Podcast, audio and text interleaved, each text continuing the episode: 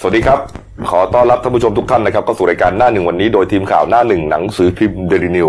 พบกับเราทุกวันจันทร์ถึงศุกร์10นาฬิกา30 นาทีเป็นต้นไปนะครับ ทาง YouTube Channel d a i l y New Life ขีด GS ตามที่หน้าจอนะครับ เข้ามาแล้วกด Subscribe ติดตามกันหน่อยครับ วันนี้วันพฤหัสบดีที่ 26 ธันวาคม 2562 พบกับผมอัจฉริยะโทนุสิทธิ์ผู้ดำเนินรายการ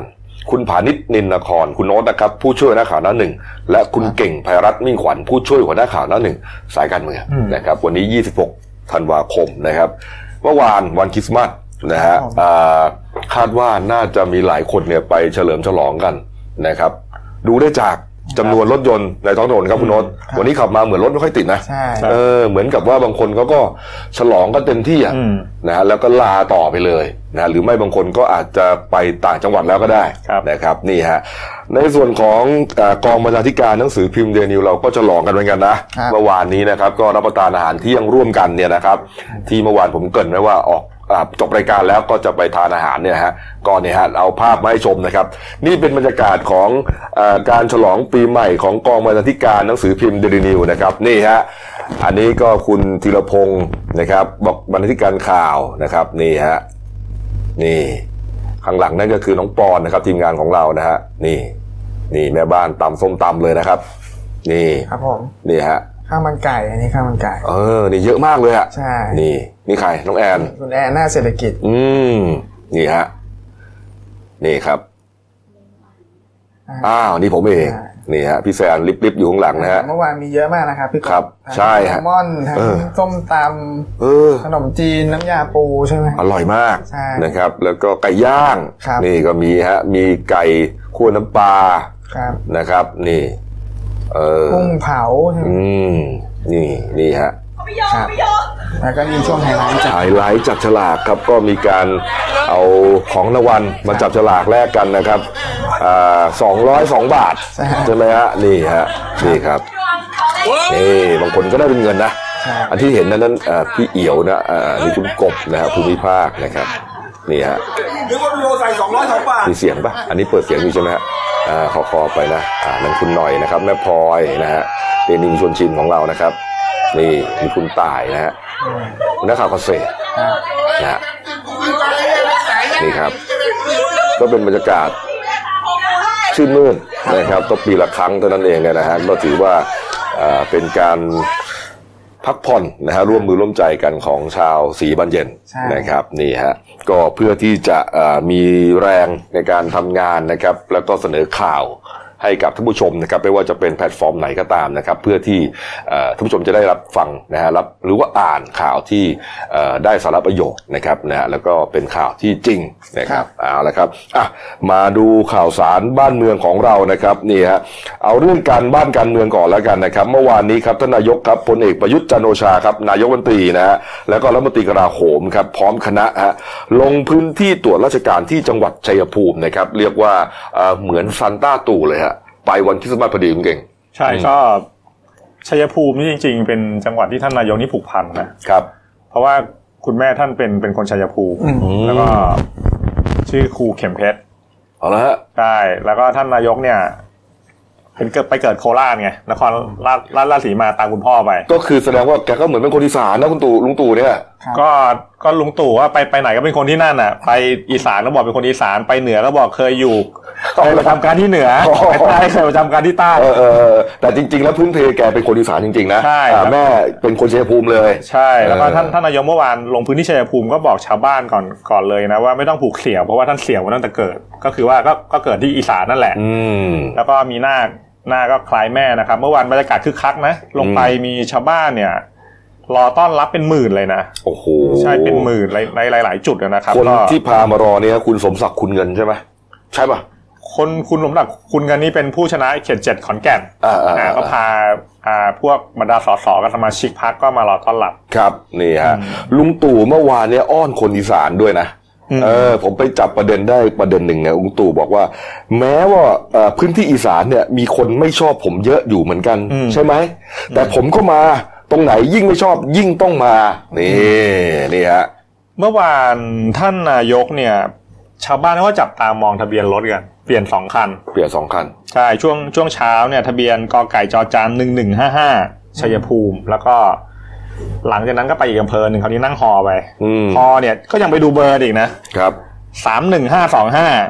แล้วก็ตอนบ่ายเนี่ยก็ไปเปลี่ยนรถเป็นรถตู้นะครับ ก็ทะเบียนกไก่จอจานสองเก้าแปดเจ็ด ครับตอนบ่ายนี้ไปที่อำเภอภูเขียวนะครับ ไปดูนวัตกรรมทำไร่อ้อยสมัยใหม่นี่ฮะแล้วก็ไปเยี่ยมชมการเรียนการสอนที่โรงเรียนบ้านภูดิน มิตรผลอุปถัมภ์ฮะนี่ฮะซึ่งเป็นโรงเรียนร่วมพัฒนาสังกัดกระทรวงศึกษาธิการนี่ครับก็บอกว่าลุงตู่ไปที่นั่นครับไปร่วมรำวงร้องเพลงกับชาวบ้าน เป็นที่สนุกสนานอย่างยิ่งฮะนี่รัฐมนตรีก็แน่นอนครับอ่าคุณเฉลิมชัยศรีอ่อนรัฐมนตรีเกษตรนะครับอ่าบิ๊กป๊อกพลเอกอนุพงศ์เผ่าจินดารัฐมนตรีมหาดไทยก็ร่วมคณะไปด้วย ใช่ก็เมื่อวานนี้ถือว่าเป็นเป็นอาจจะเป็นนัดส่งท้ายปีนะในการลงพื้นที่ต่างจังหวัด ครับ ของท่านนายกนะครับ อืม แล้วก็เมื่อวานในส่วนประเด็นที่ท่านพูดกับชาวบ้านเนี่ย ท่านก็ยืนยันนะว่าจะต้องทำตามกฎหมายเพราะว่าท่านก็กลัวติดคุก อืม อันนั้นประเด็นที่หนึ่ง ครับ แล้วก็ประเด็นที่สองก็ยังยืนยันไม่ใช่เผด็จการอยู่นะครับ แล้วก็ถ้าเกิดเป็นเผด็จการเนี่ยก็ไม่สามารถตั้งฉายาอีอีอีหนาวเมาหมัด ได้หรอก อืม เขาก็ยังยังยังยังมีอารมณ์ค้างอยู่ นะจากวันก่อน ยังพูดอยู่ ค้างนานมากแล้วเนี่ยนะ เรื่องเรื่องเรื่องฉายาที่ไม่ค่อยจะพอใจเท่าไหร่เนี่ยที่นักข่าว เออ ทำเนียบตั้งให้เนี่ยนะ ใช่แล้วก็ เออ ขอความร่วมมือช่วยลดอุณหภูมิความขัดแย้ง ครับ นะค นี่ รับแล้ว ฮะ ก็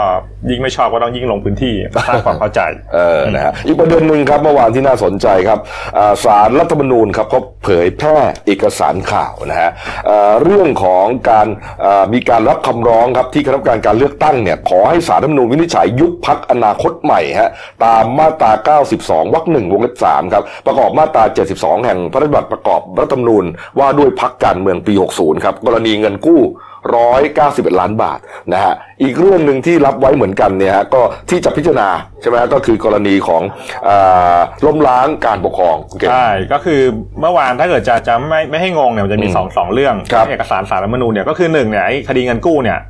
รับละมีคำสั่งรับ อืม รับคำร้องกกตหลังจากนี้เดี๋ยวดำเนินการอนาคตใหม่เนี่ยต้องทำคำแก้ข้อกล่าวหามาภายใน 15 วัน เงินกู้แค่รับ แค่รับไว้ก่อน อ่าโอเค รับแล้วก็เข้าสู่กระบวนการดำเนินการน้ำหนึ่งไป ครับ แล้วก็ในส่วนคดีล้มล้างการปกครองเนี่ยก็มีนัดอ่านคำวินิจฉัยเลยนะครับ วันที่วันอังคารที่ 21 มกราคม อืม 2563 เวลา 11 โมงครึ่ง ครับ ก็ต้องย้อนไปก่อนว่าคดีล้มล้างการปกครองเนี่ยคนยื่นคำร้องเนี่ยก็คือคุณนัทพรโตประยูน อืม คนนี้เขาเป็นอดีตที่ปรึกษาประธานผู้ตรวจการแผ่นดิน ครับ เขายื่นคำร้องว่าอ่าเขาใช้ช่องช่องทางอย่างนี้นะต้องอธิบายก่อนเขาใช้ช่องทางตามรัฐธรรมนูญมาตรา 49 ครับ รัฐธรรมนูญมาตรา 49 เนี่ยเขาเขียนไว้ว่าถ้าเกิดใครเนี่ยพบเห็นพฤพฤติกรรม อืม เกี่ยวกับการล้มล้างการปกครองเนี่ย อืม มันจะทำได้สองก๊อก ครับ ก๊อกแรกเนี่ยไปยื่นอายการก่อน อืม ให้อายการเนี่ยไปยื่นสารรัฐธรรมนูญ ครับ แล้วก๊อกที่สองเนี่ยก็คือว่าถ้าเกิด 15 วันอายการไม่ทำอะไร อืม ก็คือก็ยื่นตรงสารรัฐธรรมนูญได้เลย ซึ่งคุณนัทพรเนี่ยเขาไปยื่นอายการแล้ว ครับ คดีเนี้ยตอนแรกเนี่ยยื่นแล้วแต่ว่าอายการก็ไม่ทราบว่าพิจารณายังไงก็ 15 วันก็ก็ไม่ได้ส่งสาร อืม เขาก็เลยไปยื่นตรงที่ศาลรัฐธรรมนูญแล้วก็ไปยื่นข้อมูลให้ศาลรัฐธรรมนูญเนี่ยสองรอบนะครับ เมื่อวานเนี่ยผมไปเปิดดูคำร้องละ อืม มีประมาณรอบแรกหกสิบหน้า แล้วรอบที่สองเนี่ยยี่สิบกว่าหน้าก็ ครับ เกือบเกือบร้อยหน้านั่นแหละ อืม ก็คือเขาจะกล่าวหาพักอนาคตใหม่ว่าระเบียบพักบางข้อเนี่ยมันมันไม่เป็นการยอมรับการปกครองระบอบประชาธิปไตย อืม อันมีพระมหากษัตริย์ทรงเป็นประมุขอันนั้นระเบียบ อืม ส่วนประเด็นที่สองเนี่ยก็คือกล่าวหาเรื่องพฤติกรรมผู้บริหารพัก ครับ บางคน อืม นะว่ามีพฤพฤติกรรมที่อ่าอาจจะมีล้มล้างการปกครอง อืม เขาก็ยกตัวอย่างนะอย่างเช่นไปรวบรวมความสัมภาษณ์ของคุณธนาธร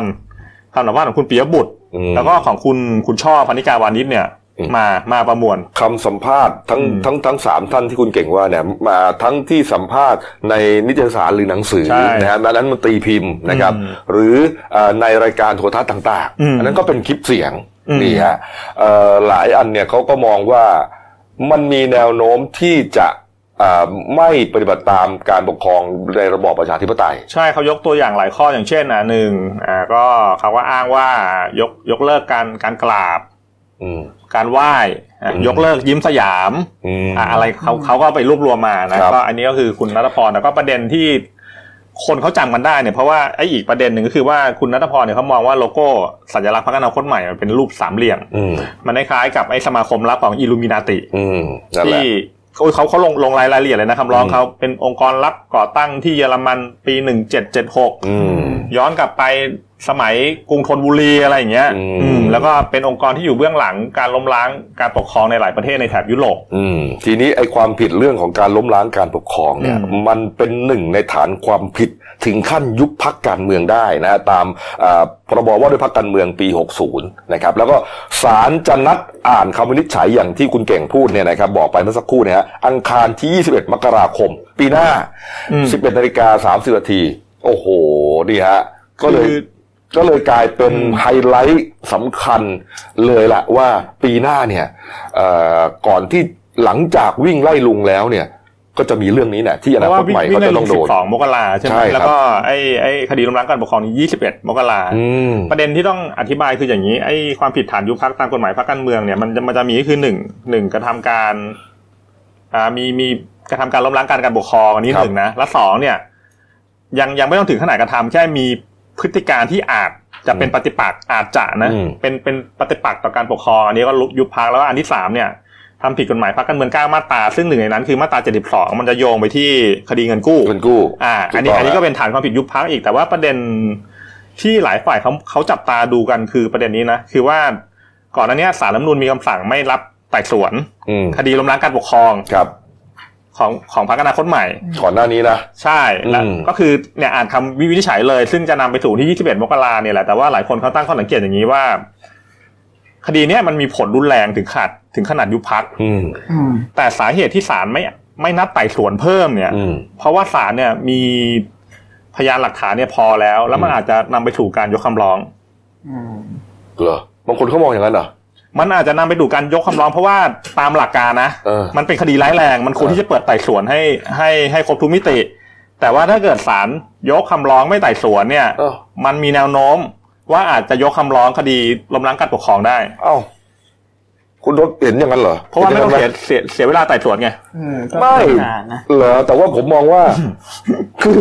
ส่วนส่วนใหญ่เนี่ยมันไม่จะมันไม่เป็นอย่างนั้นไงส่วนใหญ่มันแบบว่า อ่า หลักฐานเนี่ยเขามีชัดแจ้งแดงแจ๋เลยว่า ใช่ โอ้โหคุณทำอย่างนี้จริง ๆ มีโอกาสที่จะล้มล้างแล้วเชื่อได้ว่า จะล้มล้างการปกครองจริง ๆ เพราะฉะนั้นไม่ต้องมาบอกอะไรแล้ว อ่า ไม่ต้องมาแก้ตัวแล้วพูดง่ายๆส่วนใหญ่มันเป็นอย่างนี้ไง โอ้โห คุณเก่งมองอย่างนั้นเหรอ พี่กบเสียงดังเลย เหรอมันขึ้นมันขึ้น ก็ก็ใช่ก็คือว่ามันตามตามหลักไง มันเป็นคดีร้ายแรงมันควรจะเปิดไต่สวน อ๋อ แต่ในเมื่อไม่ไต่สวนเนี่ยแสดงว่าศาลท่านเนี่ย โอ้โห อาจจะมีหลักฐานพอแล้วว่ามันอาจจะมีแนวโน้มว่ายกคำร้อง โลกของคุณสวยเกินไปแล้วคุณเก่ง อ้าวนะฮะเรื่องนี้นะหลังจากที่เป็นประเด็นขึ้นมาครับเมื่อวานคุณช่อนะครับพนิกาวานิชโฆษกพักอนาคตใหม่นะฮะก็ออกมาให้สัมภาษณ์ประเด็นนี้เหมือนกันเขาบอกว่า ยืนยันนะว่าอ่าแม้ว่าพักจะถูกยุบเนี่ยนะฮะก็ไม่มีความหมายนะฮะว่าเพราะว่าพักอนาคตใหม่เนี่ยไม่ใช่พักไม่ใช่แค่พักการเมืองทางกฎหมายเท่านั้น แต่เป็นที่รวมกันของคนมีอุดมการณ์ร่วมกันนะฮะ อืม แล้วก็เชื่อว่าเรื่องนี้ประเด็นนี้ฮะมีใบสั่งทางการเมืองแน่นอน อืม หรือไม่อย่างไรเนี่ยแกตั้งข้อ อ่า สังเกตอย่างนี้ ใช่ อืม ก็ นี่ฮะ ก็รู้นระทึกกันต่อไป ครับ เดี๋ยวรอต่อ นี่ฮะอ่ะไปดูประเด็นคุณกวินนาถหน่อยนะครับ อืม คุณกวินนาถตาคีฮะสสชลบุรี เมื่อวานนี้ที่รัฐสภาครับอ่าคุณชัดจวานคงบุดมนะครับนี่ฮะหัวหน้าพักพลังท้องถิ่นไทย ก็เปิดตัวคุณกวินนาถเข้าพักอย่างเป็นทางการ อืม ครับนี่ฮะ เมื่อวานเมื่อวานไอ้กลุ่มกลุ่มพักเล็กเนี่ยจะมีพลังท้องถิ่นไทย แล้วก็รักผืนป่าคุณดำรงพิเดชนะนะที่ยืนมุมจอ ครับ แล้วก็เต้มงคลกิจ อืม พักไทยศรีวิไลแล้วก็ประชาธรรมไทยของคุณพิเชษฐ์ อื เนี่ย มอืมอืม ก็มาให้กำลังใจ เออ เออเขาเขารวมรวมกันในนามของกลุ่มกิจสังคมใหม่ เออ เออในการจะขับเคลื่อนการเมือง อ่า นี่ฮะ นี่ฮะ แล้วก็คุณกวินนาถก็เหมือนกับเอ่อชี้แจงฮะ เออ อ อ ธิบายแถลง ใช่ ข่าวว่าทำไมเหตุผลถึงอ่าย้ายมาอยู่กับคลังท้องถิ่นไทย อ่าเขา นี่ เขาก็บอกว่ากระแสในพื้นที่บางส่วนเนี่ยก็เชียร์ให้มาอยู่กับฝั่งรัฐบาล จะได้ทำประโยชน์ อืม ได้มากขึ้น ครับ นะครับ แล้วก็อ่าก็ยังยืนยัน ก็แหมก็ไม่ค่อยอยากอยากจะพูดเลยนักการเมืองเขาว่าชอบอ้างอย่างเงี้ยนะทำเพื่อประชาชนประเทศชาติ อืมนี่ฮะหลังจากนั้นครับคุณเต้ก็บอกเหมือนกันบอกว่า ปีหน้า 6 มกราคมฮะจะมีกำหนดแถลงข่าวยุบฝ่ายค้านอิสระฮะโอ้โห คุณเต้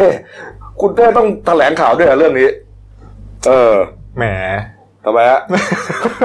ก็ยุบก็ยุบไปเลยจะเท่าแต่แหลก้าวทำไมเออ แกแกแกก็ชักเข้าชักออกอะนะคือตอนตอนแร ล้ว กก็ จ อ ริ ยู่ งๆฝ่ายค้านอิสระมีแกคนเดียว ด้วยนะ คือจะทำอะไรก็ไม่เห็นจะต้องบอกใครนะต้องก็ยุบไปเลย นะก็บอกว่าขอจะแถลงข่าวยุบฝ่ายค้านอิสระ แต่ต้องมาทำงานกับรัฐบาลในนามกลุ่ม เออ กิจสังคมใหม่อย่างที่ว่านี่แหละ เออ นะฮะก็จะมีสี่พักด้วยกันนะครับ พลังท้องถิ่นไทย รักผืนป่าประเทศไทย ประชาธรรมไทยแล้วก็ไทยศรีวิไลนะฮะกิจสังคมใหม่ตอนนี้มีสังกัดนะฮะสสในสังกัดแปดคน ใช่แล้วก็เห็นคุณกวินหน้าบอกเดี๋ยวจะชวนสสจำรีสองคนน่ะ ตอนนี้ยัง ที่ที่ ยัง โดนไล่ออกจากพักอ่ะ ยังไม่ตกลงว่าจะไปไหนยังไม่ได้ตัดสินใจ เขายังอุบไตอยู่ อ่าอุบไตอยู่ าใช่ นะครับนี่ฮะ เดี๋ยวชวน อ่ะ เขามาอยู่ด้วย อีกประเด็นหนึ่งครับเมื่อวานนี้ครับที่ที่รัฐสภาครับกุลังสิมันโลมครับโฆษกคณะกรรมาธิการ การกฎหมายการยุติธรรมและสิทธิมนุษยชนสภาผู้แทนราษฎรนะครับ ก็บอกว่าอ่าที่ประชุมนะครับกรรมาธิการเนี่ยได้เชิญนะครับนี่ฮะอ่าหลังภายหลังจากที่นายธนวัฒน์วงศ์ชัยครับนิสิตจุฬาลงกรณ์มหาวิทยาลัยครับแกนนำจัดกิจกรรมวิ่งไล่ลุง 12มกราคมปีหน้าเนี่ยนะฮะเข้ามาร้องเรียนกับกรรมาธิการว่าอ่าถูกตำรวจเนี่ย กดดันนะฮะไม่ให้จัดกิจกรรมวิ่งไล่ลุงนี้นี่ฮะก็เลยเชิญทางตำรวจมาชี้แจงครับ ปรากฏว่าทางพลตำรวจเอกจักรทิพย์ชัยจินดาครับพบตรเนี่ยได้ส่งพลตำรวจตรีจิรสันแก้วแสงเอก รองผู้จัดการตำรวจนครบาลมาชี้แจงแทนนี่ฮะ ประเด็น ผู้จั พอ การ ย ที่แจงว่าไง พอยของของมันคือกรรมธิการเขาก็ถามว่าสรุปไอ้ไอ้กิจกรรมไอ้วิ่งไล่ลุงเนี่ยมันจะจัดได้หรือเปล่า อืม แต่ตำรวจเขาก็ตอบตามหลักการอะนะมันจัดได้แต่ว่าห้ามละเมิดกฎหมาย อ่า อืม อ่าทางทางกรรมาธิการก็เลยบอกว่าเอาละอยากให้ทั้งสองฝ่ายหมายถึงทั้งตำรวจ แล้วก็ไอ้คนที่จะจัดกิจกรรมเนี่ยปรับความเข้าใจกันนะฮะเพราะว่าหากจัดกิจกรรมดังกล่าวไม่ได้คนที่ลงทะเบียนไว้ 8,000 กว่าคนก่อนหน้านี้จะเสียหาย อืม แล้วก็บอกว่าให้ทั้งสองฝ่ายถอยคนละก้าว อืม เออนี่ฮะ แต่แต่กิจกรรมนี้ผมเป็นห่วงอย่าง ครับ อย่างหนึ่งคือไอ้การตอนเปิดลงทะเบียนอะไปดูรายละเอียดมาไอ้การโอนเงินค่าวิ่งอ่ะมัน อืม โอนเข้าบัญชีส่วนตัวไง อ๋อ มันจะมีปัญหาในอนาคตแน่ๆแหละ จริง ๆ มันมันจะต้องเปิดเปิดบัญชีเฉพาะใช่ไหมในนามรวมอันนี้ก็ต้องระวังด้วยในเรื่องการใช้เงิน เป็นบัญชีใครอะคุณเก่ง บัญชีของบอลบอลเนี่ยแหละคนคนที่มาร้องเนี่ย อ๋อห ธ รอน วัฒน์เนี่ยแหละ อื อื ม ม อืมจริงทำแล้วก็ต้องให้รัดกุมเนาะ ใช่ ครับอ่าต้องต้องระ ให้ วั โป ง ร่งใสนะครับ เอามาอีกเรื่องนะครับที่หนังสือพิมพ์เดนิวและเดนิวไลท์นะครับรวมถึงเว็บไซต์เนี่ยฮะตามเกาะติดเรื่องนี้มาโดยตลอดนะฮะกรณีของกระทรวงการคลังครับ ประกาศบังคับใช้พระราชบัญญัติภาษีที่ดินและสิ่งปลูกสร้างพศ2562นะครับฉบับใหม่นะฮะที่จะเริ่มเหมือนกับว่าอ่าเป็นการจัดเก็บค่าธรรมเนียมภาษีต่างๆเนี่ย ครับ เอามาใช้ใหม่นะฮะเริ่ม ปีหน้าเลยเนี่ยหนึ่งมกราคม 63เนี่ยนะฮะเอ่อหลังจากที่เป็นข่าวเป็นข่าวขึ้นมาเนี่ยก็ทำให้ชาวบ้านเนี่ยเขาตกอกตกใจ เหมือนกับว่าห้องเช่าต่างๆ ที่เขาเปิดเคยปล่อยให้เช่าเนี่ย ครับ นะฮะกลายเป็นว่าจะต้องมาเสียภาษีเพิ่มขึ้น อ่าเป็น เพราะว่าตีไปเป็นการพาณิชย์ ใช่ นะฮะทั้งๆที่จริง ๆ แล้วเนี่ยไอ้ค่าเช่าก็เดือนหนึ่งมันไม่กี่ตะตังค์อะ ใช่ สามพันสี่พันเนี่ยก็เลยกลายเป็นเอ่อเรื่องใหญ่ขึ้นมานะฮะปรากฏว่าเห็นว่าเมื่อวานนี้หัวข่าวของเดนิวใช้คำว่ารัฐบาลยอมถอยแล้วคุณโนต ครับ ถอยยังไงถอยยังไง ชาวบ้านก็ดีใจกันนะนะ อืม เพราะว่าเมื่อวานเนี่ยทางนายประสงค์ภูลธเนศนะครับปลัดกระทรวงการคลังเนี่ยเขาก็ออกมาเปิดเผยว่า เพื่อเป็นการยุติความสับสนเนี่ยเกี่ยวกับการจัดเก็บภาษีเนี่ยที่ดินและสิ่งปลูกสร้างฉบับใหม่เนี่ย ครับ อ่าที่จะเริ่มอ่าชำระหนึ่งมกราคมเนี้ย ครับผม อ่าการกระทรวงการคลังเนี่ยก็ได้หารือกับนายชัดชัยพรหมเลิศอะนะปลัดกระปลัดกระทรวงมหาดไทย และได้ อืม ข้อสรุปว่าให้ออกประกาศร่วมรวมสองฉบับเอ่อสองกระทรวง อืม เพื่อกำหนดการใช้อ่าประโยชน์ที่ดินและสิ่งปลูกสร้าง เพื่อสร้างความเข้าใจที่ถูกต้องต่อสังคมนะครับ ก็ อืม สาระสำคัญก็คืออ่าเจ้าของที่ดินบ้านคอนโดที่ปล่อยเช่าเนี่ยอ่าสำหรับเป็นที่พักอาศัยหรือเพื่อการเกษตรเนี่ยจะไม่เข้าข่ายต้องเสียภาษีเชิงพาณิชย์ อืม ก็คือถ้าเกิดปล่อยเช่าเนี่ย จะเสียภาษีเริ่มต้นล้านละสองสองร้อยบาท ครับ อ่า ส่วนถ้าเกิดปล่อยเพื่อการเกษตรเนี่ยล้านละหนึ่งร้อยบาท อืม อ่า แต่ถ้าเกิดปล่อยเช่าเพื่อไปเปิดร้านขายของเนี่ย อืม ก็จะต้องเสียภาษีเชิงพาณิชย์ อืม ก็คือล้านละสามพันบาท คือก่อนหน้านี้ ม มีการเรียกว่าตีความกันว่าการ ใช่ พาณิชย์เนี่ย ทั้งหมดเนี่ยคือการ ใช่ พาณิชย์ปล่อยเช่าให้คนพัก ครับ ที่อยู่อาศัยเนี่ย อ่า คุณเก่งฮะเป็นการพาณิชย์หมดเลยมันน่าต้องเสียแพง อ่า โอ้โห ทางเจ้าของบ้านก็เตรียมจะไปขึ้นค่าเช่ากับ ครับ อ่าทางผู้เช่า ใช่ เพราะว่าเฮ้ยเราจะมาแบกรับภาระภาษีทำไม ครับ นี่ฮะเพราะเขาไม่ได้มองไงเนี่ย เพราะจริง ๆ แล้วเนี่ย ครับ การปล่อยเช่าเป็นที่พักอาศัยเนี่ยก็เหมือนกับว่าอ่ะเช่าให้นักศึกษามาอยู่ อืมใช่ เช่าให้คนมาอยู่ก็เดือนสามพันสี่พัน อืม มันเทียบไม่ได้กับเชิงพาณิชย์เช่น เช่าให้ค้าขาย ครับ เช่าให้เปิดร้านซักรีด อันนั้นมันอาจจะมีกำไรเป็นหมื่น หลายหมื่นได้นี่มัน ใช่ คนละ ถูกต้อง คนละเรื่องกัน ครับ นี่ฮะทางนี้อ่าคงจะเพิ่งรู้ไง อืม คงจะเพิ่งนึกได้ ครับ มันมันต้องรอบคอบนะ มันต้องรอบคอบกว่านี้ฮะ อืม เออ จะทำอะไรนะนะ โอ้โห เนี่ยฮะคือเราก็เราก็สะท้อนใจนะอ่ะ อืม เราเป็นสื่อเนี่ยโดยเฉพาะเดนิวเนี่ยเกอติดเรื่องนี้เนี่ย ถ้าเราไม่นำเสนอข่าวไปเนี่ย อืม กลายเป็นว่า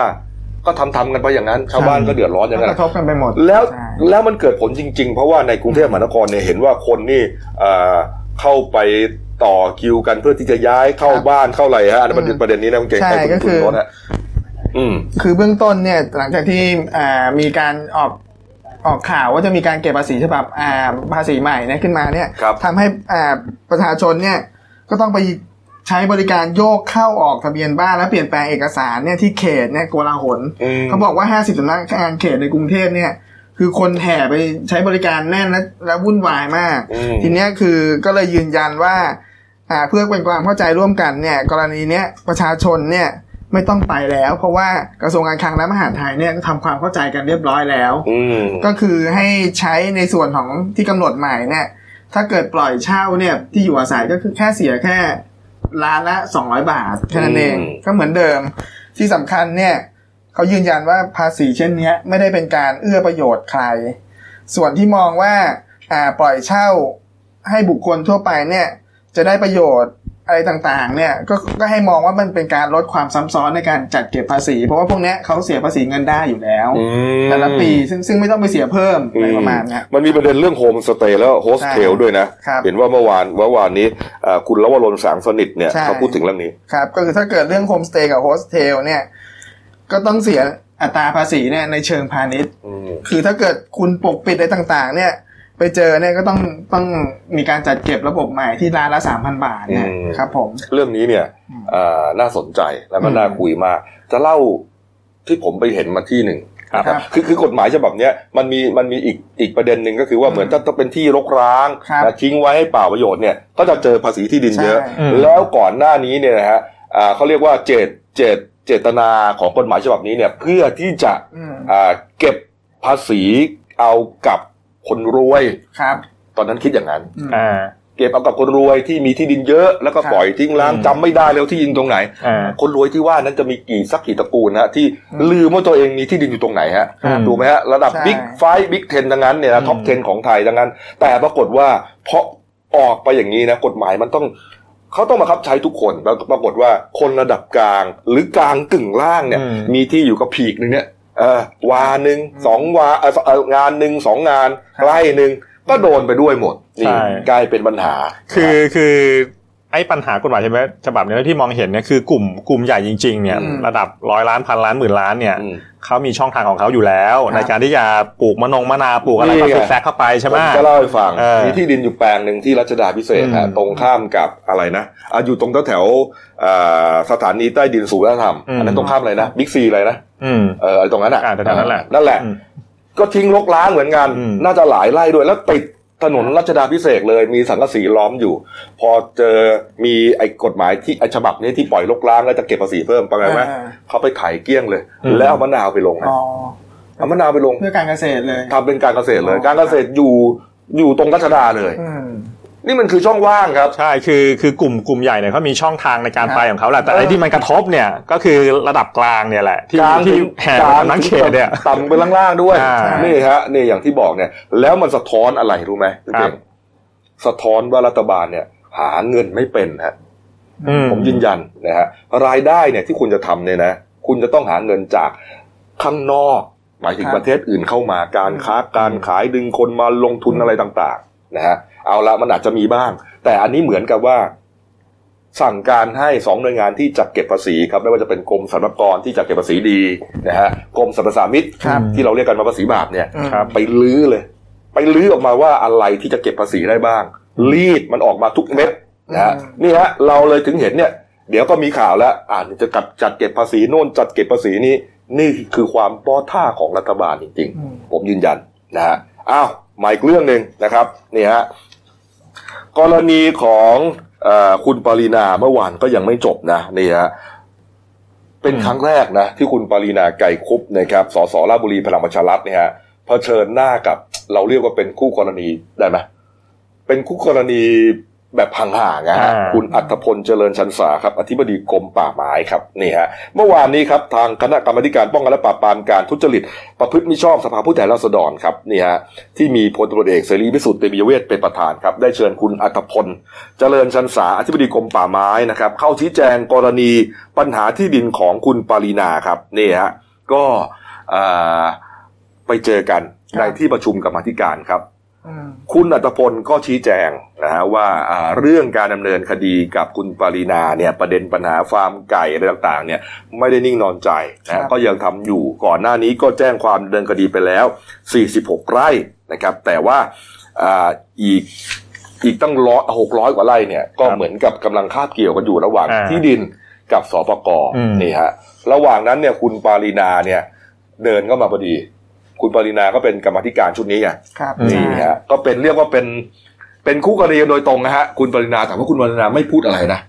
ก็หลังๆนี้แกแกก็เบาลงไปเยอะเลยนะ อืม อ่า แกเบาลงไปไงแต่พ่อแกแรงแรงกว่า พ่อแกแรงแทนเนี่ยฮะก็เนี่ยฮะมานั่งเฉยๆแล้วก็นั่งฟังเฉย อืม ๆนี่ไม่ไม่ได้พูดอะไรนี่ฮะอ่าคุณอัตพลก็ชี้แจงเข้าไปนี่ฮะแต่ช่วงที่กำลังคุยกันอยู่เนี่ย คุณไพบูลย์นิติตะวันสสบัญชีรายชื่อพลังประชารัฐเนี่ยเขาก็อ่าเสนอให้กรรมาธิการยุติเรื่องที่กำลังพิจารณา ประเด็นนี้นะเขาบอกว่าอ่าเพื่อไม่ให้เกิดภาวะอ่าเป็นภาระแก่กรรมาธิการมากเกินไปเออแต่ว่าคุณเสรีพิสุทธิ์ก็ยืนยันว่ามันต้องดำเนินการนี่นี่ครับนี่ฮะเอ่าแล้วครับอ่ะมาดูการ์ตูนขาประจำของคุณขวดหน่อยนะครับ นี่นี่ฮะก็บอกว่าอ่ะช่องนี้บอกว่า เห็นถนนปีหกสามแล้วเครียด อืม นี่ฮะหมายความว่าสารพัดปัจจัยเสี่ยงปี 63 นะ ครับ ก็คือว่าเขาเปรียบเทียบว่าปี 63 เนี่ย เป็นถนนที่มันตีลังกากลับหลังขนาดนี้นะ เฮ้ยดูมีมีเรือใบด้วยป่ะตรงนั้น มีตะปูเรือใบ มีแมงสาบ มีแม งสาบมีอะไรเยอะแยะหมดเนี่ยนะนี่ฮะก็สารพัดปัจจัยเสี่ยงปี 63 อืม นี่แต่ปรากฏว่าอ่าอีกช่องหนึ่งบอกว่า แต่เห็นคนขับแล้วเครียดยิ่งกว่านี่ฮะพร้อมกันแล้วนะคนไทยนี่คนขับดูฮะเหมือนเมาๆด้วยนะ มีมีรถรถจี๊ปสีเขียว เออดีอะเหมือนจะพาจะพาไปวิ่งบนถนนที่มันซิกแซกเนี่ยคือ ครับ เขากลัวตกเหวหรือเปล่า นะเด็ก มันจะโอ้โห มันอุปสรรคเยอะเหลือเกินดูถนน เนี่ยฮะเอาละครับอ้าวพักกู้เดียวครับ กลับมาช่วงหน้าสุริยุปราคานะครับ วงแหวนนะฮะ อืม แล้วก็ประเทศไทยเห็นแบบบางส่วนนะครับ ตอนนี้เห็นแล้วนะ ใช่ เริ่มเห็นแล้วนะครับ เดี๋ยวเล่ามาเล่าให้ฟังนะครับ แล้วก็เอ่อความคืบหน้าพันตำรวจโทที่ยิง เรียกว่าเจ้าของร้านลูกชิ้นชื่อดังที่นครสวรรค์เนี่ยนะครับ ก็มีความคืบหน้าเหมือนกันนะแล้วก็มีรวบเจ้าอาวาสตุ๋ยเนนทั้งวัดเลยฮะสิบรูปนะครับแล้วก็ปิดท้ายด้วยฉายาตำรวจปี 62 ครับพักคนเดียวครับ เดี๋ยวกลับมาคุยข่าวกันต่อครับ สวัสดีปีใหม่ ใจชื่นจิต สุขทุกทิศทั่วไทยสดใสแสน ลาปีหมู ส่งน้องหนูเข้ามาแทน ขอแฟนๆเดลินิวไลฟ์ไกลโลคา ถามหาเงิน ขอให้เงิน เต็มกระเป๋า เลี้ยงงูเห่า กินกล้วยจะฉกขา วิ่งไล่ลุงระวังลุงย้อนกลับมา เหล่าน้องฟ้าทำใจอยู่ไม่เป็น นาฬิกา ซื้อเอา อย่ายืมเพื่อน ทำกลบเกลื่อนสร้างฟาร์มไก่ใครก็เห็น เพราะคนเดียว นักเป็นดิน ไร้ประเด็น เสิร์ฟประเคนหูฉลามหยามสิ้นดี ร่างกายแก่ง อิ่มเฟ้นอนหลับปุ๋ย มีเพื่อนคุย ปิ๊งคนรัก พักปลดหนี้ อย่าลืมกด ให้เราที จงโชคดีปีใหม่ยิ่งใหญ่เอ่ย โชคดีปีใหม่นะครับ จากพวกเรา Daily New Life ขีด GS ครับผมช่วงสองของรายการหน้าหนึ่งวันนี้ครับพบกับคุณลุงชัยคงสุขครับ หัวหน้าข่าวหน้าหนึ่งครับท่านผู้ชมครับเมื่อสักครู่ที่ผ่านมานะอ่านี่ครับ เกิด เหตุสุริยุปราคานะครับเขาเรียกว่าสุริยุปราคาวงแหวนนะครับนะครับ แล้วก็เอ่อจะเห็นได้เนี่ยนะฮะพาดผ่านที่ประเทศอินเดียศรีลังกา สิงคโปร์และอินโดนีเซียครับ ส่วนที่ประเทศไทยเนี่ยจะเห็นบางส่วน ครับ นะฮะเป็นเป็นว้าวแหว่งเนี่ยฮะนี่อย่างที่เห็นในภาพเนี่ยนะฮะก็เริ่มต้นจริงๆเนี่ยเห็นที่ภูเก็ตนะครับเวลา 10โมง11นาที ครับ นะครับแล้วก็จะเห็นได้หลายจังหวัดเลยนะฮะเรียกว่าทุกทุกพื้นที่ฮะ อืม แทบทุกพื้นที่ในประเทศไทย ครับ นะฮะแต่ว่าเริ่มต้นที่ภูเก็ตนะครับ 10โมง11 นาที อืม แล้วก็จะไปออก หมายถึงว่าพ้นจากการคาดไปเนี่ยนะฮะอ่าที่นราธิวาสเป็นจังหวัดท้ายสุดครับ 14 นาฬิกา 10 นาทีคือบ่าย2โมง10 นาที นี่วงแหวนเนี่ยเป็นสุริยคาที่สวยมากนะ เขาบอกว่าในกรุงเทพจะเห็นชัดตอนประมาณเที่ยงๆนะครับ กรุงเทพมหานครใช่ไหมฮะ จะเห็นประมาณเที่ยง เออนี่เห็นชัดที่สุดเที่ยง 5 นาที ๆครับผม แต่ตอนเนี้ยใครไปดูก็เห็นแล้วนะ ใช่ เอ่อเห็นกันแทบจะทุกพื้นที่เนี่ยนะฮะอ่านี่ครับนี่ฮะ อืม แปลว่านะครับเอ่อสุริยุปราคาบางส่วนเนี่ย อืม แม้ว่าจะเป็นบางส่วนเนี่ยนะครับ แต่ ครับ ว่าดวงอาทิตย์เนี่ยเราก็ไม่สามารถที่จะไปมองด้วยตาเปล่า ใช่ ได้นะ ใช่ อย่าไป ครับ พลาดมองเข้าไปนะตาบอดทันทีนะครับ ต้องใช้เอ่อเขาเรียกว่าอุปกรณ์กรองแสง ครับ นะฮะแว่นดำหรือว่าอุปกรณ์ที่เขาทำมาสำหรับการดูสุริยุปราคาเอ่อสุริยุปราคาโดยเฉพาะเนี่ยฮะนี่ อืม นี่ครับ นี่ฮะนี่ครับนี่ฮะบางส่วนสุริยุปราคาเนี่ยบางส่วนเนี่ยหมายความว่าอ่ามีดวงจันทร์ ครับ มาอยู่ขั้นกลาง อืม ระหว่างโลกกับดวงอาทิตย์ ครับผม ถูกไหมฮะนี่ ก็ทำให้ดวงจันทร์เนี่ยมันบังดวงอาทิตย์ อ่า ไอ้ที่เราเห็น บัง ก็กลมๆดำๆเนี่ยคือดวงจันทร์นะครับ เงา ผม ของดวงจันทร์มาบังนี่ฮะบังมาบังนี่ ก็แสดงว่าดวงจันทร์เนี่ยอยู่ใกล้โลก ครับผม นะครับนี่แต่ถ้าปรากฏการณ์อ่าจันทรุปราคา ครับ อันนั้นจะเป็นโลกนะฮะไปอยู่ตรงกลาง ครับ ระหว่างดวงจันทร์กับดวงอาทิตย์ นั้นจะเกิดตอนกลางคืน ถูกต้องครับ ได้ครับ ถูกต้องครับนี่ อันนี้อันนี้ตอนที่อันนี้เต็มดวง ครับ อันนี้เต็มดวงน่าจะเป็นภาพเก่านะ อืม ถ้าผมจำไม่ผิดเนี่ยปีสามแปดนี่ผมจำได้เลย เต็มดวงที่ประเทศไทย ครับ เห็นกันแทบจะทุกประเทศเอ่อแทบแทบจะทุกจังหวัดเลยนะฮะ อืม แล้วก็อันนี้เป็นช่วงสุดท้ายก่อนที่อ่าก่อนที่จะเข้าเต็มดวงทั้งหมด มันจะมีมันเขาเรียกว่ามันจะมีแหว่งเป็นเหมือนเหว อืม เป็นเหมือนเหว เราเลยดูเหมือนเป็นหัวแหวน ครับ นี่ฮะนี่ความสวยงามที่ธรรมชาติสร้างขึ้นเนี่ยนะครับนี่ฮะก็ไปดูกันได้นะ ตอนนี้ก็ยังดูได้ แต่ก็ก็ใช้อุปกรณ์ป้องกันกันแล้วกัน ใช่ นะค ครัรับบ เอาละครับอ้าวมาอีกเรื่องหนึ่งนะครับ เหตุเอ่อตำรวจนะครับ ยศพันตำรวจโทนะฮะชักปืนยิงนะครับ ชายนะฮะคนหนึ่งนะที่เป็นเจ้าของร้านลูกชิ้นชื่อดังนะ ไม่ใช่ลูกชิ้นปิ้ง ลูกชิ้นต้มนะฮะเขาขายส่งนะ ครับ เออเขาเป็นร้านใหญ่ ร้านใหญ่ อ่ร้านใหญ่เลยแล้วก็เป็นร้านชื่อดังด้วยนะฮะ ครับ ไปดูคลิปก่อนไหมฮะไปดูคลิปก่อนนี่ฮะนี่ฮะเป็นคลิปนะฮะเดี๋ยวผมอธิบายคลิปก่อนกันแล้วกันนะฮะ ได้ครับ คลิปเนี่ยอ่าเจ้าของเอ่อชายคนเนี้ยที่ถูกจริงนะมากับคุณแม่ คุณแม่เนี่ยนะก็เหมือนกับว่าไปเบิกเงินที่ตู้ ATM นะฮะอยู่บนถนนมาตุลีนะครับแถวแถวๆห้างบิ๊กซีที่นครสวรรค์นะฮะ แล้วปรากฏว่ามีชายที่อ้างว่าเป็นตำรวจเนี่ยขี่มอเตอร์ไซค์มาแล้วก็เหมือนไปพูดคุยเลยคุณแม่ ตัวเองนั่งอยู่ในรถกระบะก็เลยรู้เอ้ยใครมาคุยกับแม่เราก็เลยเดินลงไป เดินลงไปก็เลยเหมือนกับว่าอ่าทางชายคนนั้นเนี่ยบอกว่าตัวเองเนี่ยเป็นตำรวจ แล้วก็คุณแม่เนี่ยปล่อยเงินกู้ ครับ อ่าก็เลยมีการโต้เถียงกันนี่สุดท้ายก็เลยเหมือนกับไอ้ชายที่เป็นตำรวจไปจับมือแม่ทีนี้ก็เลยอ่าก็เลยไม่ยอมอะก็เลยมีการต่อยกันอ่าเสื้อขาวนี่คือตำรวจนะ อืม ส่วนคนตัวใหญ่นี่คืออ่าพ่อค้าลูกชิ้นเนี่ยนะนี่ฮะนี่ฮะนี่แม่ก็เข้าไปช่วยนะ สุดท้ายนี่ฮะชายเสื้อขาวชักยกชักปืนแล้วนะนี่นี่คุณแม่ถึงกับกราบเลยนะ นี่นี่นี่นี่ห้ามห้ามห้ามไว้นะนี่ฮะแล้วก็กราบเลยฮะ เหมือนประมาณว่าอย่ายิงลูกฉันเลยอะไรประมาณนี้เลยฮะ ครับ นี่ฮะนั่นยิงไปแล้วนะฮะ ยิงไปแล้วนะ แต่ว่าเอ่อกระสุนเนี่ยมันเหมือนเข้าท้องแล้วไม่ถูกจุดสำคัญ อืม แล้วไปออก แล้วก็ ที่สะโพกที่ก้น ข้อดีมากเลยนะเนี่ย นี่ยิงไปแล้วนะครับ นี่คุณแม่ต้องมาบังไว้เลยฮะ อืม คือคิดดูว่าถ้าไม่มีแม่อยู่หรือว่าแม่ไม่ได้บังเนี่ยเกิดอะไรขึ้น เพราะตอนนั้นเนี่ยโมโหแล้วไง อืม นะอารมณ์โมโหว่าตัวเองถูกต่อยฮะตำรวจอะ อืม อืม นี่ฮะ นี่ แต่นี่คนโดนยิงก็คิดว่าเป็นลูกคงจะต้องปกป้องแม่ ครับ อ่า ใช่ไหม แต่แม่เนี่ยโอ้โหรักลูกนะ อืม ถึงขั้นกราบเลยนะไม่ใช่แค่ไหว้นะเห็นไหมเมื่อกี้แม่ อืม นี่ฮะแล้วก็เอาตัวบังด้วย ก็เลยเป็นเรื่องขึ้นมาพอเผยแพร่คลิปนี้นะปรากฏว่าเอ่อวันก่อนเนี่ย ชายคนที่ถูกยิงเนี่ยนะฮะ ครับ ชื่อว่าอ่านายวิสิทธิ์วงศ์สวัสดิ์พักดีครับเนี่ย ครับ ไปแจ้งความกับตำรวจสพเมืองนครสวรรค์ด้วยนะ ว่าถูกชายคนเนี้ยยิงฮะคุณนัทลุงชัยฮะ ครับ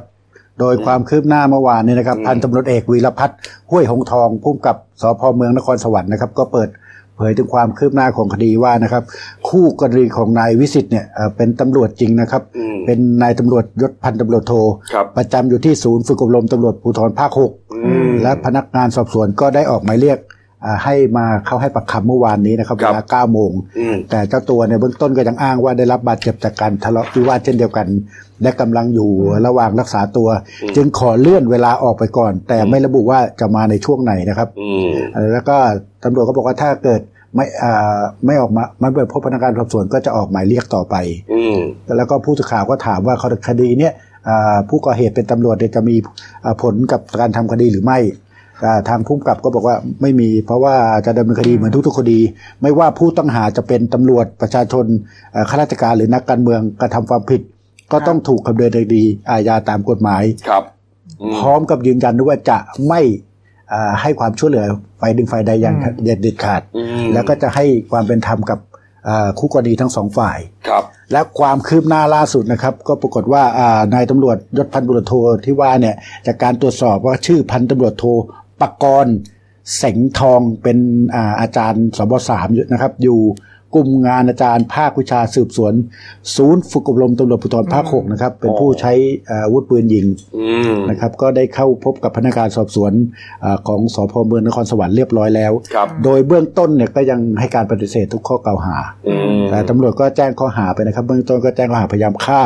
มีอาวุธปืนไว้ในเครื่องกระสุนปืนไว้ในครอบครองโดยไม่รับอนุญาต แล้วก็พกพาอาวุธปืนโดยไม่รับอนุญาต สามข้อหาด้วยกัน สามข้อหา เขาบอกว่าตอนที่เข้ามอบตัวเนี่ย ไปมอบแต่เช้าแล้วนะครับเออแต่ว่านักข่าวเนี่ยไม่รู้ ครับ เออไปมอบตัวเมื่อเช้าเมื่อวานนี่เองนะมอบตัวแล้วก็เขาบอกว่าก็มามอบตัวเสร็จปุ๊บนะแล้วก็ขอตัวไป ขอตัวไปรักษาตัวไปหาหมอที่โรงพยาบาล แล้วกลับมาช่วงบ่าย นักข่าวไปตามคดีต่อตอนบ่ายครับ ไปเห็นเอ่อมือยิงคนเนี้ยตำรวจเนี่ยฮะกำลังนั่งสอบปากคำกับพนักงานสอบสวนอยู่เลย ก็นักข่าวก็เลยจัดเตรียมกล้องเตรียมอะไรเตรียมไมค์เตรียมจะถ่ายเตรียมสัมภาษณ์ปรากฏว่าตำรวจคนนี้พอเห็น หันมาเห็นนักข่าวกำลังเตรียมจะถ่ายรูปตัวเองอยู่ฮะหน้าซีดเผือดเลยฮะแล้วก็ตกใจ ครับ แล้วก็ลุกออกจากเอ่อโต๊ะที่พนักงานสอบสวนกำลังสอบอยู่เนี่ยอ้างว่าจะไปเข้าห้องน้ำแล้วก็หายตัวไปเลย นี่ฮะดูฮะตำรวจที่นครสวรรค์ก็ก็บอกนักข่าวบอกว่าอ้าวตอนเนี้ยก็เห็นกันอยู่เนี่ยสอบกันอยู่แล้วพอนั่นก็ลุกแล้วก็หายไปเลยไม่รู้จะทำไงเอ้านี่ฮะนี่ฮะหายไปเลย ครับ อ่าแต่ว่าเขาก็แจ้งเวแลานาสามข้อหานะครับ ก็เป็นคดีความไปแล้ว อืม แล้ นะ ว ค ก็ รับ ต้องดูจะเป็นที่ทางผู้กำกับเขาพูดหรือเปล่าว่าจะให้ความเป็นธรรมทั้งสองฝ่าย อืม สำหรับ ใช่ คดีนี้มีผู้บาดเจ็บ ผู้ ใช่ ก่อเหตุเป็นนายตำรวจชั้นผู้ใหญ่ แน่นอนพยายามฆ่าแน่นอน ครับ เนี่ยฮะ พฤติการก็ไม่เหมาะสมแล้วครับ เพราะว่า อืม ใส่ชุด เออน อกไปเลย เนาะ แล้วจะไป ที่ ตามเขาเรื่อง แล้วจะไปทำ ใช่ แล้วจะไป ที่สำคัญก็ไม่ได้เกี่ยวข้องกัน ไม่ได้ ในพื้น เกี่ยว ที่ ข้องด้วย ครับไม่มีการหน้าที่สืบสวนจับกลุ่มอะไร ครับ ถูกต้อง ใช่ไหมครับ ถูกต้องฮะถูกต้องเลยฮะ ใช่ ถูกต้องเลยจะว่าซึ่งหน้าก็ไม่ใช่นะ ไม่ใช่ครับ เขาไม่ได้ไป ไม่ใช่ นะฮะเขาก็ไปกดเงิน เขาก็ไม่ได้ทำอะไรผิดนี่ อืม ณตอนนั้นนะนะ อืม เออ นี่ฮะ นี่ฮะ ถ้าเป็นเราไม่ได้เทียบเคียงกับเหตุการณ์นี้อะนะ ครับ เทียบเคียงกับเหตุการณ์ถ้ามาอยู่กรุงเทพเนี่ย บางทีเขาเรียกตำรวจนักบินนะ ครับ ลักษณะนี้ใช่ไหม ครับ นี่ฮะ เอาเอาละครับอ้าวมาอีกเรื่องหนึ่งนะครับที่เป็นข่าวใหญ่เมื่อวานนี้ครับเอ่อมีเจ้าอาวาสวัดดังนะครับ ที่อำเภอบ้านแพ้วสมุทรสาครครับเนี่ยเมื่อวานเมื่อเช้าเลยเช้าตู่ครับถูกเอ่อตำรวจไม่ว่าจะเป็นกองปราบนะครับ แล้วก็ปคมนะปราบปรามการค้ามนุษย์ต่างๆเนี่ยเข้าไปจับกลุ่มตัวเลย เพราะว่ากระทำอนาจารเอ่อสามเณร ครับ ทั้งวัดเลยนะฮะเอ่อหรือว่าใช้ว่าตุ๋ยเนี่ยฮะ ตุ๋ยเนน อ่าย ย กวัดสิบรูปเลยฮะ อืม จับไปตั้งแต่เช้าตู่เลยครับคุณโอ๊ตฮะ ก่อนบินทบาทเลยครับ ก่อน คื เขาเตรียมจะบินระบาด ใช่ ก็พลตำรวจตรีต่อศักดิ์สุขวิมลนะครับ รองผู้จัดการสอบสวนกลางและก็ส่วนที่กำลังกับตำรวจอ่าปคม แล้วก็กองปราบเนี่ยอ่าก็เข้าไปจับกลุ่มพระครูสังฆลักษณ์ศักดิ์สิทธิ์กิตติโกเนี่ย ครับ อ่าอายุ 40 ปี ซึ่งเขาเป็นรักษาการเจ้าวาดวัดป่าสุวัดธนาราม หรือทุ่งอินทรีย์เนี่ยที่บ้านแพ้วสมุทรสาครนะค ครั รับ บ ก็ตามหมายจับศาลจังหวัดสมุทรสาคร อืม คือข้อหาเนี่ยก็คือกระทำอนาจารเด็กอายุไม่เกิน 15 ปี ครับ พาผู้อื่นไปเพื่อการกระทำอนาจารโดยใช้กลอุบายเนี่ย อืม อ่าซึ่งเป็นการกระทำต่อผู้สืบสันดานหรือกระทำต่อสิทธิ์ที่อยู่ในความดูแล ครับ แล้วก็ข่มขืนใจให้กระทำลักษณะลามกอนาจาร อืม ครับจับได้ภายในวัดเลย ครับ ก็สาเหตุเนี่ยเนื่องจากก่อนหน้าเนี้ยพระครูสังฆลักษณ์เนี่ย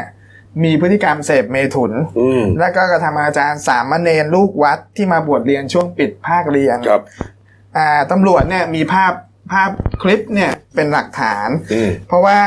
อ่าเหยื่อที่เป็นเด็กวัดเนี่ยหรือสามเณรเนี่ยเหยื่อเนี่ยต้องบอกก่อนนะมีทั้งหมด 11 คนนะครับสิบเอ็ดสิบเอ็ดคนคือเป็นแบ่งเป็นสามเณรเนี่ยสิบเอ็ดสิบลูกแล้วก็เด็กวัดเนี่ยหนึ่งคน ก็ถูกสามเอ่อถูกพระครูเนี่ยยึดโทรศัพท์ แล้วก็อ่าเรียกเข้ามาภายในห้องแล้วก็กระทำอนาจารลักษณะวิตฐาน อืม อ่าก็ลักษณะจับมัดมือแขนแล้วก็ร่วมเพศทางประตูหลัง ครับ บางครั้งเนี่ยก็ให้สามเณรเนี่ยร่วมเพศกันแล้วก็ตัวเองนั่งดู อืม หรือบางครั้งเนี่ยยังพาคนนอกมา อ่าม มาร่วมร่วมกระทำความผิด แล้วหลักฐานที่ ใช่ ตำรวจเขาเขาใช้ในการจับกลุ่มเนี่ยก็คือ ใช่ คลิปที่เขาถ่ายกันเองนั่นแหละ สามเณรเนี่ยมีรูปหนึ่งเนี่ยแอบถ่ายไว้ อืม บันทึกภาพและวิดีโอเนี่ย ก็ส่งให้ผู้ปกครอง อืมเพราะว่า ก็ ทนไม่ไหวแล้ว ใช่ก็นำนำมาสู่การจับกลุ่ม ครับ ทีเนี้ยในจากการเข้าไปจับกลุ่มเมื่อวานเนี่ย อืม หลักฐานเนี่ยก็ยังไปเจอในข้างในคอมพิวเตอร์ ครับ แล้วก็มีหลักฐานที่ที่เป็นส่วนในการกระทำผิดก็คือถุงยางอนามัยใช้แล้ว ครับ กระดาษชำระเปื้อนเลือด อืม เจลหล่อลื่น แล้วก็โทรศัพท์ของสามเณรเนี่ย อืม ก็เลยเป็นหลักฐานในการจับกลุ่มทีเนี้ยเบื้องต้นจากการสอบสวนเนี่ยตอนแรกก็เอาไปสืบก่อน แล้วก็ ครับ มาสอบสวนที่กองปราบเนี่ยก็เบื้องต้นผู้ต้องหาเนี่ย ก็คือพระอดีตพระครูสังฆรักษ์เนี่ยหลังจากศึกแล้วเนี่ย ให้การปฏิเสธ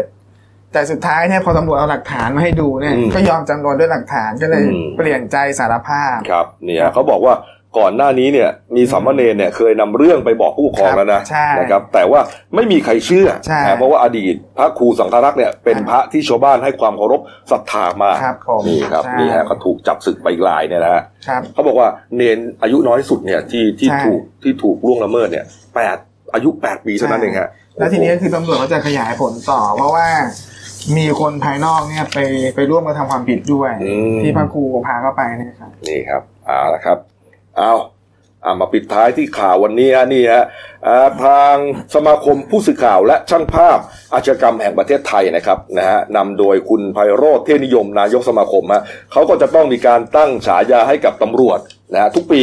ครับ นะฮะ ผม เป็นประจำทุกปี อย่างพวกเราเราเนี่ยก็เคยเป็นสมาชิกสมาคมอยู่เนี่ยนะฮะนี่ครับ ปีนี้ครับก็คัดเลือกตำรวจ 12 นายด้วยกันนะครับ แล้วก็มาตั้งฉายาโดยมีคำอธิบายไว้ทั้งหมดเนี่ยนะฮะนี่ครับเมื่อวานก่อนเขาแถลงข่าว อืม นี่คุณไพโรธก็ยิงแถลงฮะนี่ฮะอ่าเราเข้าฉายาเลยนะครับ คนแรกครับ พันตำรวจเอกอ่ะพลตำรวจเอกจากทิพย์ชัยจินดาครับผู้จัดการตำรวจนครบาลครับ ได้รับฉายาพิทักษ์หนึ่งกึ่งศตวรรษนี่หลายคนอาจจะไม่รู้ว่าเอ่อนามเรียกขานพิทักษ์หนึ่งเนี่ย คือโค้ดของพบตรนะ ครับ มาจากอะไรฮะลูกชายฮะ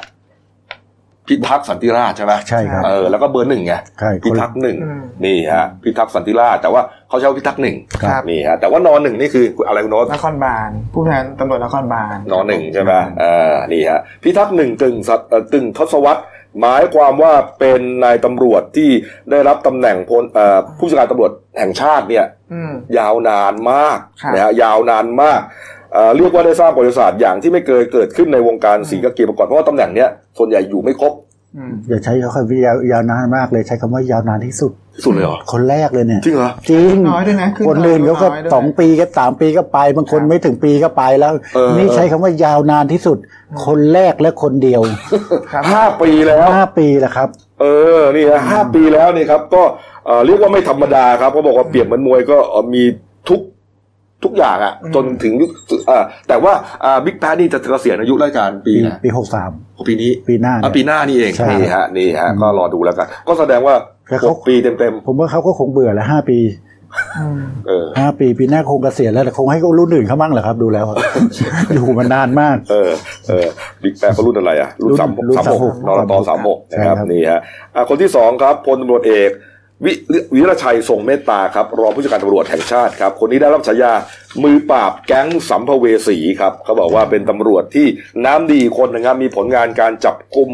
คดีสำคัญสำคัญเนี่ยหลายคดีนะครับ ล่าสุดจับแก๊งบาโบก็คือว่าอ่ะแก๊งปลอมลายเซ็นไอ้ลิขสิทธิ์อ่ะอ่ะที่จับกลุ่มนักเรียนทำกระทงลายการ์ตูนอะไรเนี่ยแล้วก็ไปตบทรัพย์เนี่ย อืม เขาบอกว่าเอ่อขยายผลเนี่ยพบว่าไอ้พวกเนี้ยทำมาแล้วไม่ต่ำกว่า 300 คดี ไม่ต่างอะไรกับสัมภเวสีครับที่ไปหลอกลวงตบทรัพย์ชาวบ้านปุถุชนธรรมดา ก็เลยได้รับฉายานี้ไป ที่ที่โด่งดังจากคดีเนี่ยที่จับดาราเลยนะที่ไป ใครฮะ ไอ้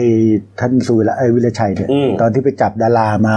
ขึ้นเขียงเป็นคดีเลยพวก อ๋อคดีคดีเครื่องสบาย เออเม เม เจ จิ อก ร์ ส ส กี กินเนี่ยท่านโด่งดังคดีนี้ ตอนนี้ก็ยังยัง ยัง ไม่รู้จะฟ้องได้หรือยัง ยังไม่รู้ว่าจะจบยังไงเลย ก็เห็น แต่ เรีย ว่า กเรียกดาราสอบไปเยอะแยะหมด ครั นะ บ ไม่รู้ว่าตอนนี้สำนวนไปถึงไหนแล้ว ครับ นะครับคนที่สามครับพลตำรวจเอกสุวัสด์แจ้งยอดสุขครับ รองผู้จัดการตำรวจแห่งชาติอีกท่านหนึ่งนะฮะฉายาปั๊ดบัตเลนนี่ปั๊ดนี่คือชื่อเล่นของเขานะบิ๊กปั๊ดบิ๊กปั๊ดเนี่ยนะฮะ แล้วบัตรเลน บัตเลนก็มาจากว่าเป็นนายตำรวจที่น่าจับตามองครับ เรียกว่ามาเร็วแซงทางโค้งนะปี 57 นะ ปี 57 ยังเป็นรองผู้การตำรวจนครบาลอยู่เลยฮะ ครับ นี่ฮะพลตำรวจตรีตอนนั้นนะฮะห้าปีครับติดยศพลตำรวจเอกเลยฮะ โอ้โห ห้าปีเท่านั้นครับนี่ฮะจนหลายคนพูดถึงขั้นว่า นี่แหละบิ๊กปั๊บนี่แหละ อืม จ่อคิวว่าที่ผบตรคนต่อไปฮะ ครับ แล้วก็เป็นเพื่อนร่วมรุ่นกับบิ๊กแปะด้วยรลตสามหกนะฮะ ครับ บัตบัตเลนเนี่ยอย่างที่รู้ไง แต่ผมว่าบัตร มี เล เล น นเฉพาะเลย ผมว่าบัตรเลนมันจะช้าไป ทำไมฮะ ปัดทางด่วนพิเศษ เออ โอ้มันมาไวมากไง เหรอ คือบัตรเลนบางทีมันติดมอไซค์ข้างทาง เนี่ยเอาจริงๆนี่ต้องปัด เออ ทางด่วนพิเศษ เออห้าปีฮะ ห้าปี จากพลตำรวจตรีติดยศพลตำรวจเอกเลยอ่ะ ครับ เออเนี่ย ครับ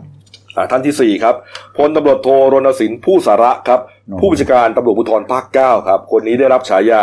ผู้พิทักษ์ปลายด้ามขวานครับ ไม่ต้องมีอะไรอธิบายกันมากมายครับนี่ฮะเป็นนายตำรวจที่เป็นยอดนักสืบฝีมือดีฮะแล้วก็เอ่อปฏิบัติหน้าที่อยู่ในพื้นที่จังหวัดชายแดนภาคใต้เนี่ยมายาวนานนี่ฮะ นี่แต่ตำรวจ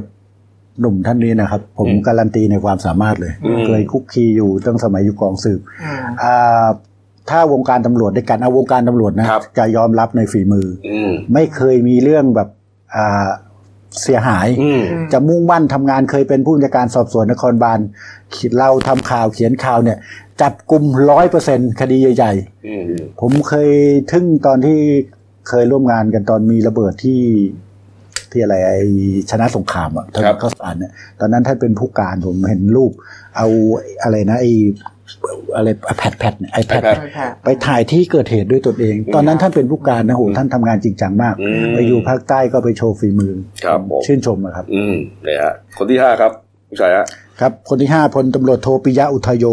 ผู้ช่วยผู้บัญชาการตำรวจแห่งชาตินะครับชะได้ฉายาโคศกไร้เงา อืม เอ๊ะทำไมถึงได้โคศกไร้เงา เพราะหลังจากได้รับการแต่งตั้งเป็นโคศกสำนักงานตำรวจแห่งชาติเนี่ยท่านก็ค่อนข้างจะเงียบ อ้าว หายไป จริงๆโฆษกนี่ต้องพูดทุกวันนะ ถูกต้อง มีงานแถลงข่าวทุกวัน แต่ท่านอาจจะมีงานอื่นก็ได้นะ เอาแล้วต้องมาแต่งตั้งให้เป็นโฆษกทำไมอ่ะ อันนี้ ปรากฏว่า เขาไปใช้งานพันธุ์เอ่อพันตำรวจเอกกฤษณะพัฒเจริญ ใช่ รอง เป็ โฆ น ษ รอก ง แท โฆษกแท น นทุกเรื่องรองโฆษกจะมาตอบแทนหมด ก็เลยมองเหมือนว่าเอ๊ะท่านเป็นโฆษกไร้เงา จริงๆ ท่านยังเป็นโฆษกอยู่นะครับ เหรอ อาจจะมีภารกิจภารกิจอย่างอื่น เออ เป็นช่วยผบหรือเปล่า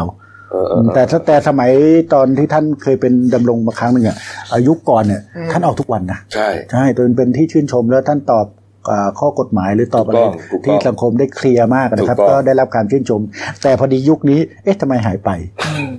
สังคมก็เลยเอ่อสมาคมก็เลยตั้งให้เป็นโฆษกไร้เงา เออ นะ นี่ฮะ ก็ว่ากันไป ครับ ครับ อีกท่านหนึ่งนะครับ ก็พล ท่านที่ ตำรว ห จ กใช่ไหม ท่านที่หก ค พ รับ ลตำรวจโท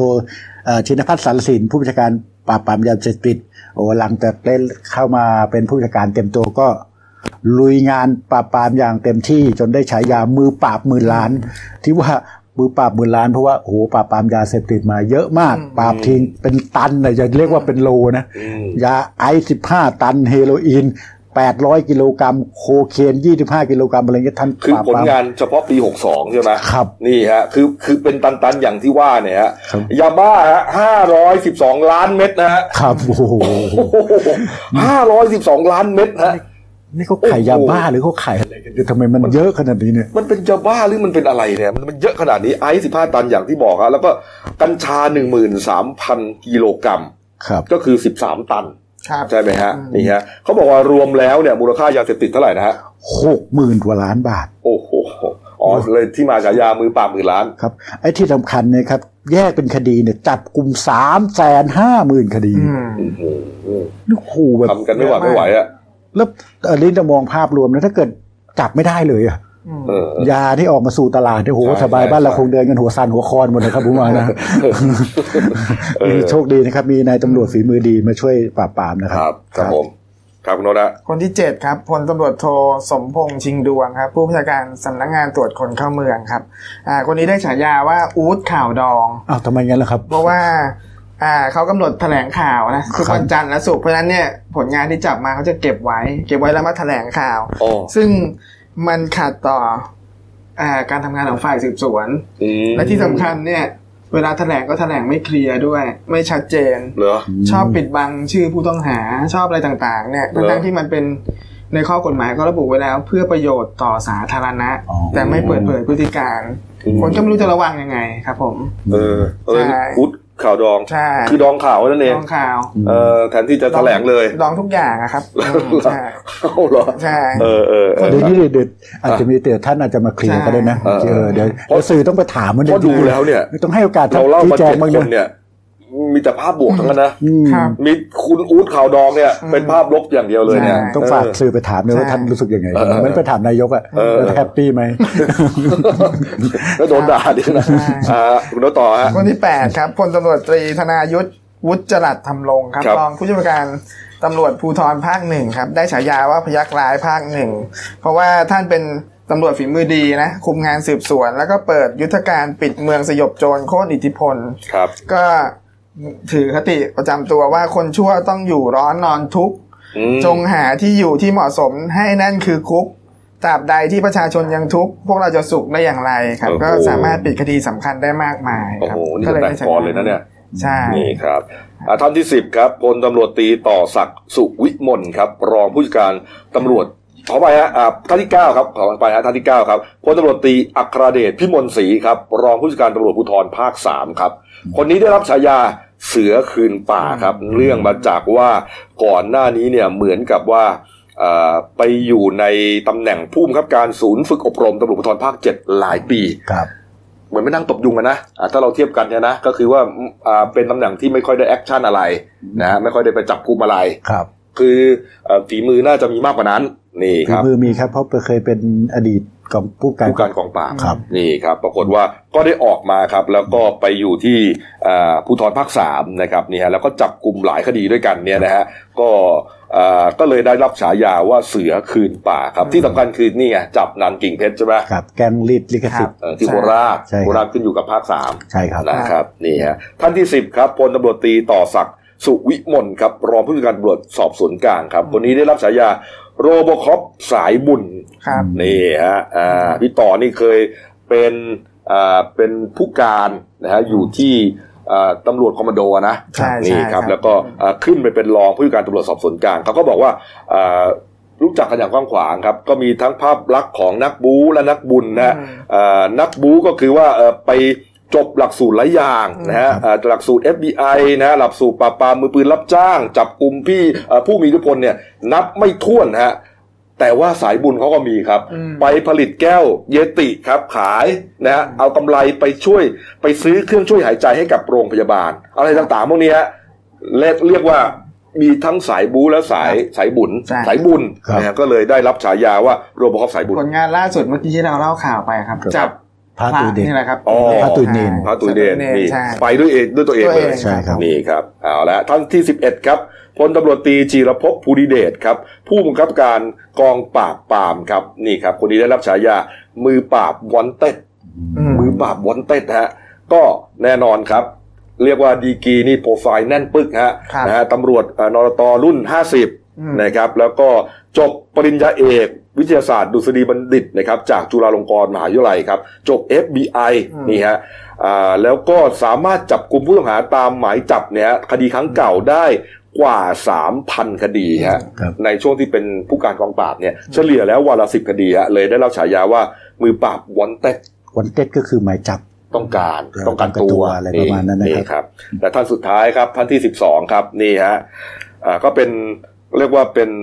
เป็นลูกน้องของโคศกไร้เงา ครับ ครับ ครับในส่วนของโฆษกอะนะ นี่แหละครับทำให้โฆษกเงียบแหละครับคนนี้แหละครับ นี่ฮะพันตำรวจเอกกฤษณะพัฒนาเจริญครับ รองโฆษกสำนักงานตำรวจแห่งชาติครับ คนนี้ได้รับฉายาว่าแจ็คเช็คให้ อืม นี่เนื่องจากว่า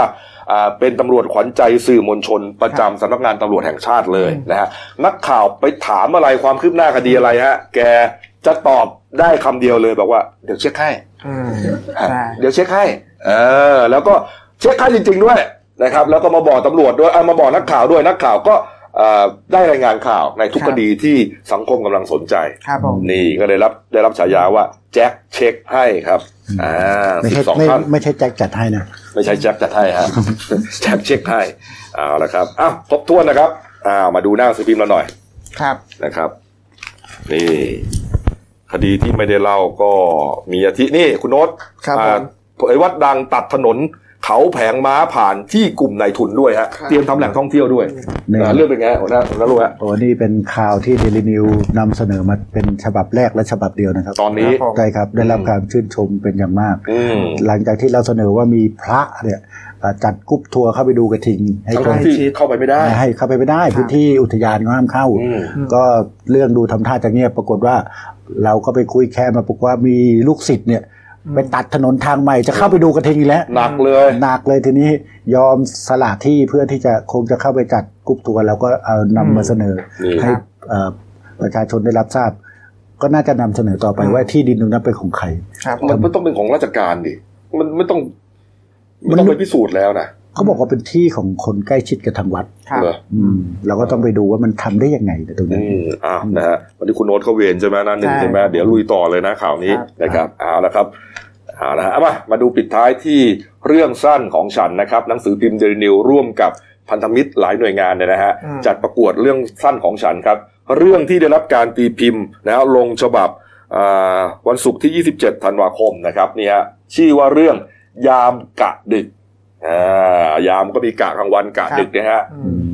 ยามกะดึก แสดงว่าต้องมีอะไรพิเศษแน่นอน ใช่ อ่าน นะครับ แล้วก็เขียนโดยผู้เขียนที่ใช้นามปากกาว่า